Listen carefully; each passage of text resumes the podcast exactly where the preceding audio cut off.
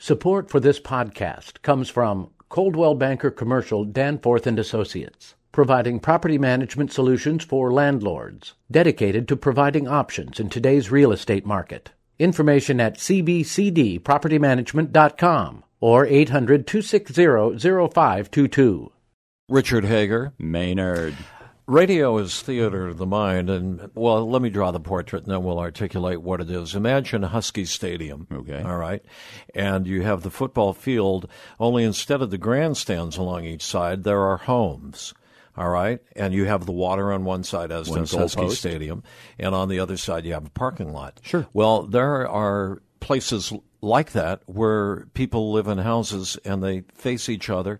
There are no streets, uh, maybe a sidewalk to the house. If you have groceries and you are in the parking lot end, you have to carry them or get a wheelbarrow of something to get them down to the water side. Or wherever your house is. Yeah, Sure. do you know what that's called? Well, uh, there's several places that are set up like that. Uh, the one I think you're talking about is probably down in Des Moines, and it's on the Puget Sound waterfront, and it's a co-op in this particular case. That's right. Okay, okay. It is. And- all these houses are next to each other.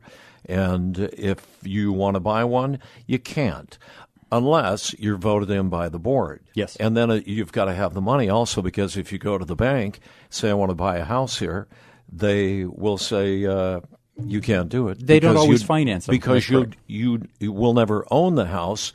You're owning the right to live there. Well, in, in which we're talking about here in this case is not a condominium, not an apartment building. It's a type of ownership or control, and it's all called a co-op.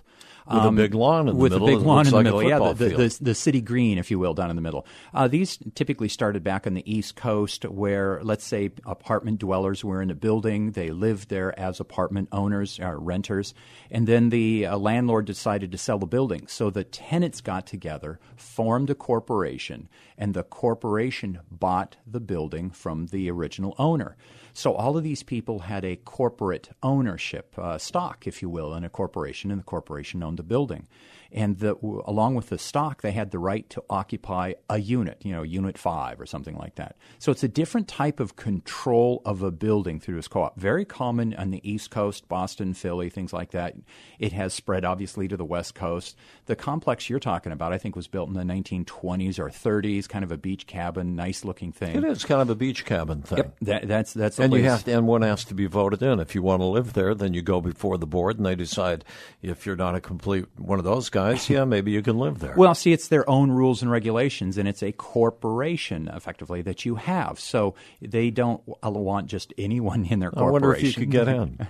I don't know that I could or you. They would probably reject us, but you know. So it is a type. It works out nicely. Uh, there is bank financing available for these, just not from every bank. It is a little more unique. So because you're buying stock, not a house. And because of that, not every bank understands that. So it might have a little higher interest rate, a little bigger down payment on something like that. But it can be done. And frankly, there's these things, they're all over the city. We've got them in Capitol Hill, University District. but I like the ones that look unique. Well, they're all over the place. I like the ones that look unusual. Richard Hagar. Maynard. Thank you.